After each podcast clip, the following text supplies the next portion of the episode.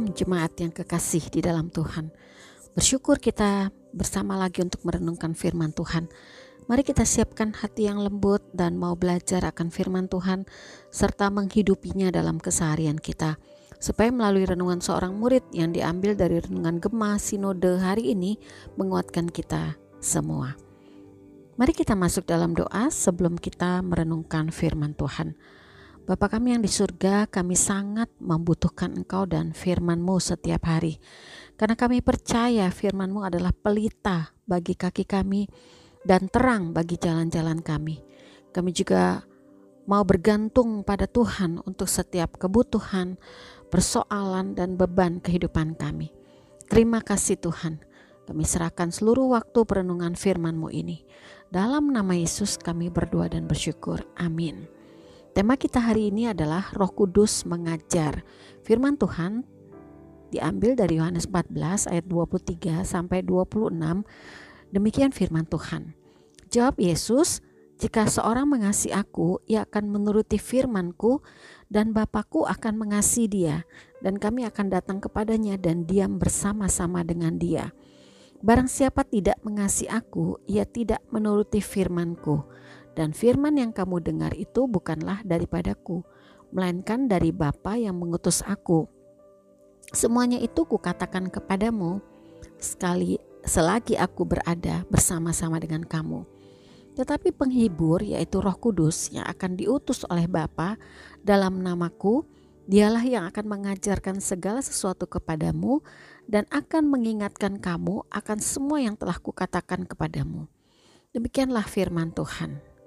Jemaat yang kekasih, kenaikan Yesus ke surga meninggalkan para murid tidak menjadikan murid kehilangan arah, karena Allah Bapa mengirim Roh Kudus ke dalam hati setiap orang percaya kepada Yesus. Salah satu ciri terpenting dari kehadiran Roh Kudus dalam kehidupan orang percaya adalah adanya kasih kepada Allah. Wujud dan sekaligus bukti kasih kepada Allah adalah ketaatan terhadap kehendak-Nya yang telah dikemukakan dalam Alkitab. Supaya kita bisa hidup dalam ketaatan, kita haruslah memahami firman Allah. Jadi jelas bahwa peran Roh Kudus dalam mengajar dan mengingatkan kita akan firman Allah adalah sangat penting.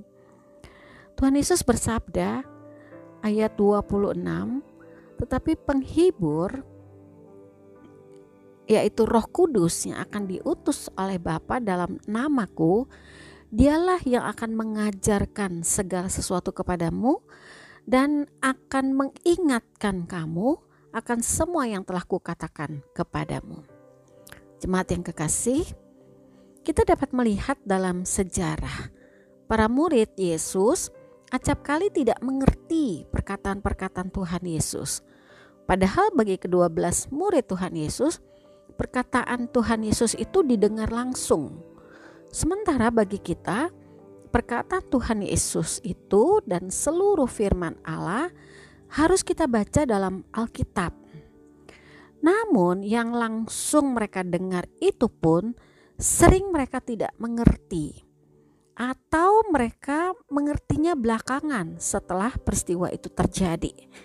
Seperti yang dikatakan dalam Yohanes 2 ayat 22 yang berbunyi demikian, "Kemudian sesudah ia bangkit dari antara orang mati," sesudah Yesus bangkit dari antara orang mati, "barulah teringat oleh murid-muridnya bahwa hal itu telah dikatakannya," atau telah dikatakan Yesus, "dan mereka pun percayalah akan kitab suci dan akan perkataan yang telah diucapkan Yesus."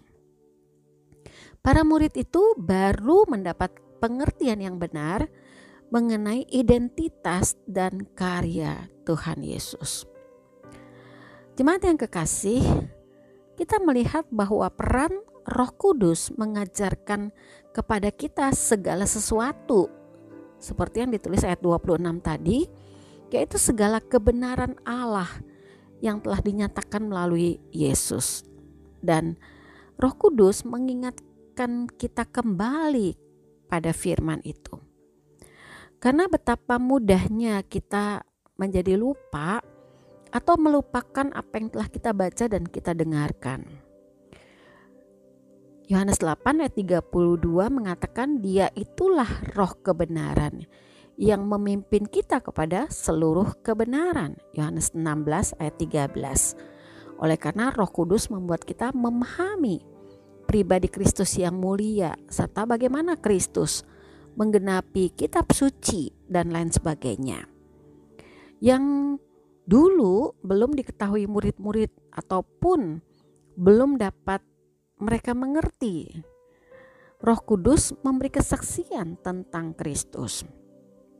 Jadi, firman Allah yang kita dengar atau kita baca saat ini menjadi bahan baku bagi Roh Kudus untuk mengajar atau mengingatkan kita akan kehendak Allah.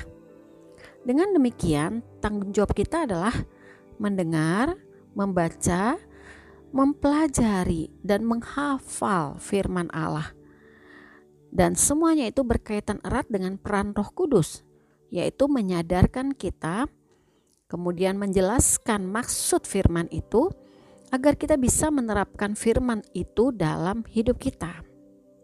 Sehingga implikasinya bagi kita, jemaat yang kekasih, adalah pertama, mari kita hidup sebagai murid yang memiliki relasi yang dekat dengan Allah Roh Kudus, sehingga kita peka kepada apa yang hendak diajarkan atau dikatakannya pada kita.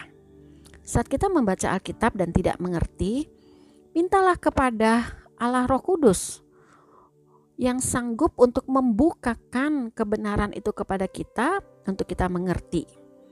Salah satu sumber kesulitan yang kita hadapi adalah bahwa Alkitab diberikan dalam konteks masa lalu yang sangat berbeda dengan konteks masa kini. Kita memerlukan pertolongan Roh Kudus untuk bisa memahami inti kehendak Allah pada masa lampau dan bagaimana kehendak Allah itu bisa kita terapkan pada konteks masa kini. Sehingga betapa pentingnya kita memiliki hati yang terbuka kepada Roh Kudus yang mau mengajar kita akan kebenaran. Apakah itu membawa kita untuk melihat diri kita, menegur kita, menyatakan kesalahan dan dosa kita, bahkan membukakan segala motivasi kita, atau itu pun Roh Kudus berbicara untuk membangun kita, menguatkan kita, maka kita harus percaya dan mentaatinya. Hal yang kedua, Bapak Ibu, jangan mengandalkan pikiran kita sendiri untuk memahami kebenaran, tetapi mintalah Roh Kudus mengajar dan menjelaskannya bagi kita, sehingga kita tidak salah mengerti ajaran Tuhan Yesus. Kita juga tidak salah mengaplikasikannya dalam kehidupan kita, tetapi kita bisa diarahkan, ditunjukkan, dijelaskan, dan dimampukan menjadi pelaku firman yang benar. Tidak jarang kita gagal mentaati firman bukan karena kita tidak mau, tetapi karena kita gagal mengandalkan kuasa Roh Kudus. Roh Kudus mengingatkan kita supaya kehidupan kita berlandaskan firman itu benar-benar dapat terjadi. Kita akan dimampukan sebagai pelaku firman dengan kuasa Roh Kudus yang bekerja di dalam diri kita. Kita bisa mendapati pada pasal 14 ini ayat 23 dan 24 yang kita baca dengan jelas sekali. Tuhan mengatakan tentang ada dua tipe orang Kristen. Yang pertama adalah orang yang mengasihi Yesus dan yang kedua orang yang tidak mengasihi Yesus. Ciri-ciri orang yang mengasihi Yesus sangat jelas, yaitu bahwa orang itu akan menuruti firman Tuhan dan Allah Bapa akan mengasihi juga orang yang taat itu. Tipe ini adalah orang yang telah mengerti dan diterangi hatinya oleh Roh Kudus sehingga dia taat pada perintah-perintah Allah sebagai wujud kasih-Nya. Jemaat yang kekasih, sebaliknya tipe orang yang tidak mengasihi Yesus dan tidak mentaati firman.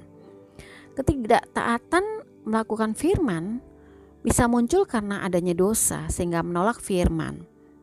Bisa juga karena kurangnya kasih kepada Tuhan atau kurang mengerti akan firman Tuhan yang didengar dan dibaca sehingga sering diabaikan saja. Roh Kudus tidak menguasai hati dan pikirannya.